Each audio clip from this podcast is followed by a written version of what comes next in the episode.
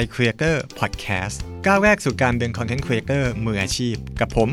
เอ็มขจรเจียรนัยพานิชย์หรือแอด khajochi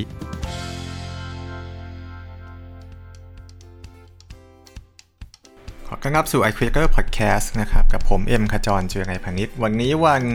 พฤหัสที่ 23เมษายนแล้วนะครับ ก็ผ่านโควิด -19 มานานพอสมควรละวันนี้ผมมีข่าวอัปเดต สำหรับโซเชียลมีเดียหลายๆตัวนะครับ คือใน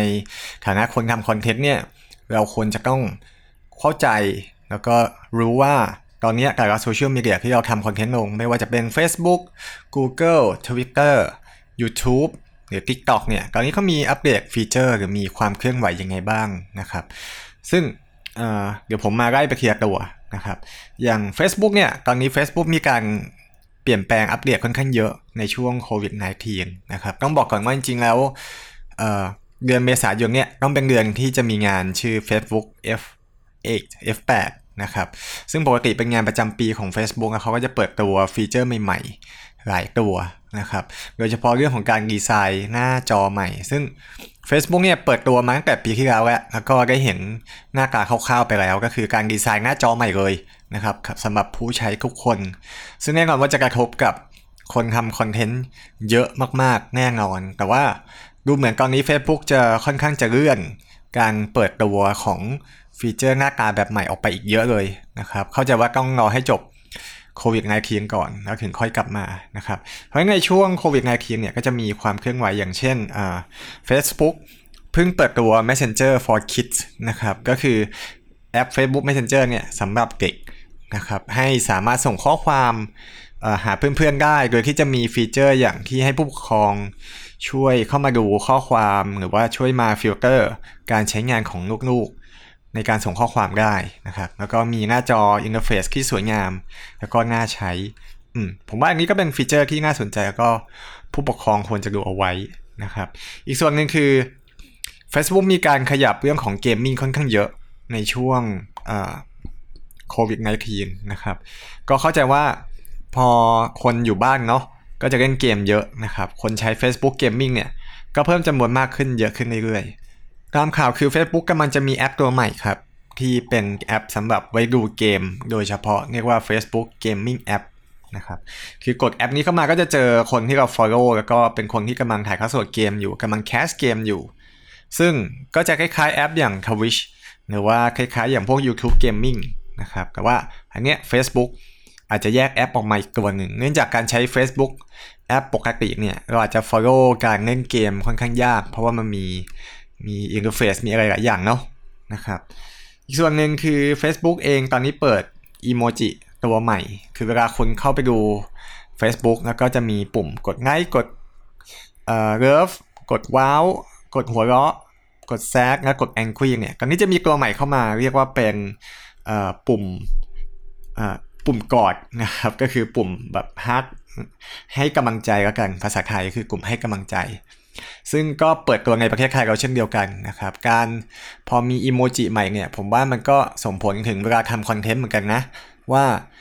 คือช่วงนี้มีคอนเทนต์ที่คนต้องการให้กำลังใจกันเยอะนะครับ เพราะฉะนั้นอีโมจิที่เป็นให้กำลังใจก็จะจะฮิตมากขึ้นนะครับส่วนอื่นอย่าง Facebook Gaming ตอนนี้ก็มีเปิดฟีเจอร์ใหม่ที่ทำสามารถทำทัวร์นาเมนต์ทำการแข่ง e-sport อยู่ข้างใน Facebook Gaming เองได้นะครับ สมมุติคุณเป็นค่ายเกม หรือคุณเป็น โรงเรียนมหาลัยเนี่ยคุณสามารถมาจัดทัวร์นาเมนต์การแข่งเกมเนี่ยข้างใน Facebook เองได้นะครับผมว่าฟีเจอร์นี้น่าสนใจมากๆ ในเชิงการทำคอนเทนต์ที่เป็นออฟไลน์นะครับหรือออนไลน์ที่เป็น online tournament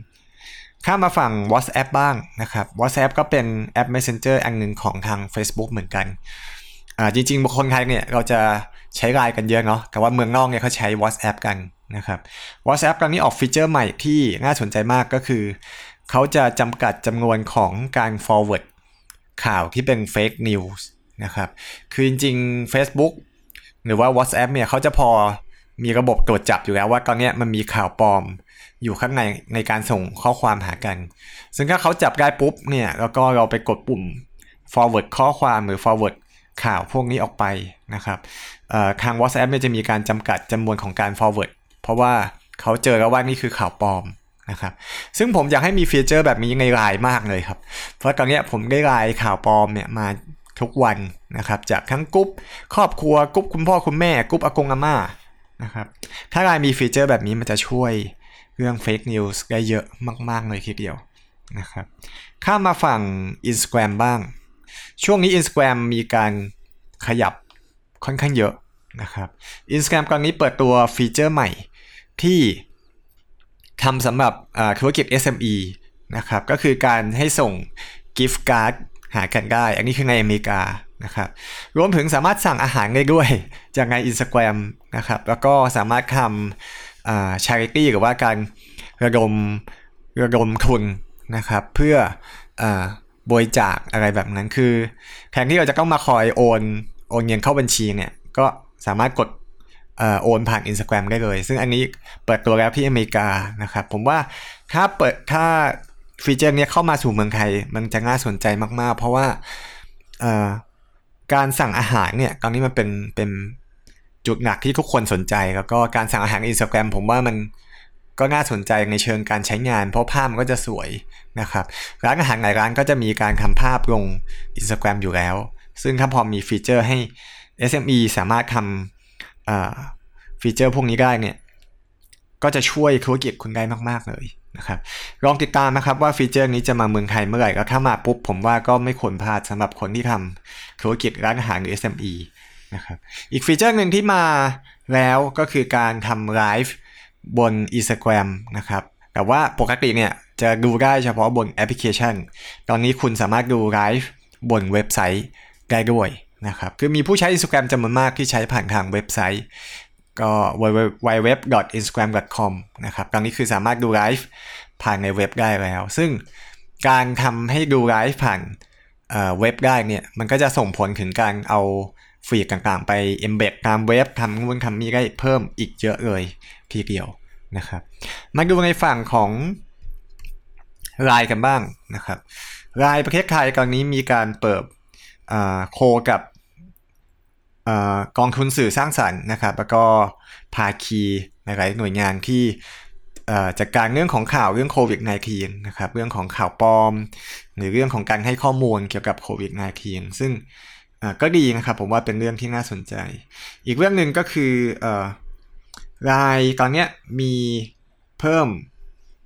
เรียกว่าเป็น Info Hub Mini App นะครับ ก็คือเป็นแหล่งข้อมูล รวมสำหรับโควิด -19 โดยเฉพาะนะครับ ให้ผู้ใช้สามารถเข้ามาใช้กันได้ ก็อันนี้ก็เป็นอีกอความพยายามหนึ่งที่ให้ข้อมูลเรื่องโควิด -19 นะครับ แต่ถามผมผมว่าจริงๆรายเนี่ยตอนนี้ค่อนข้างมีการเปิดตัวฟีเจอร์ไม่เยอะเท่าไหร่นะครับ ถ้าเทียบกับโซเชียลมีเดียตัวอื่นๆ ซึ่งในขณะที่คนใช้ไลน์ตอนนี้ก็เพิ่มขึ้นเยอะนะครับ ทั้ง LINE Call LINE Conference หรือว่า LINE Chat หลายธุรกิจตอนนี้ก็ใช้ใช้สั่งออเดอร์ผ่านทางไลน์ผมว่าถ้าทางไลน์สามารถเพิ่ม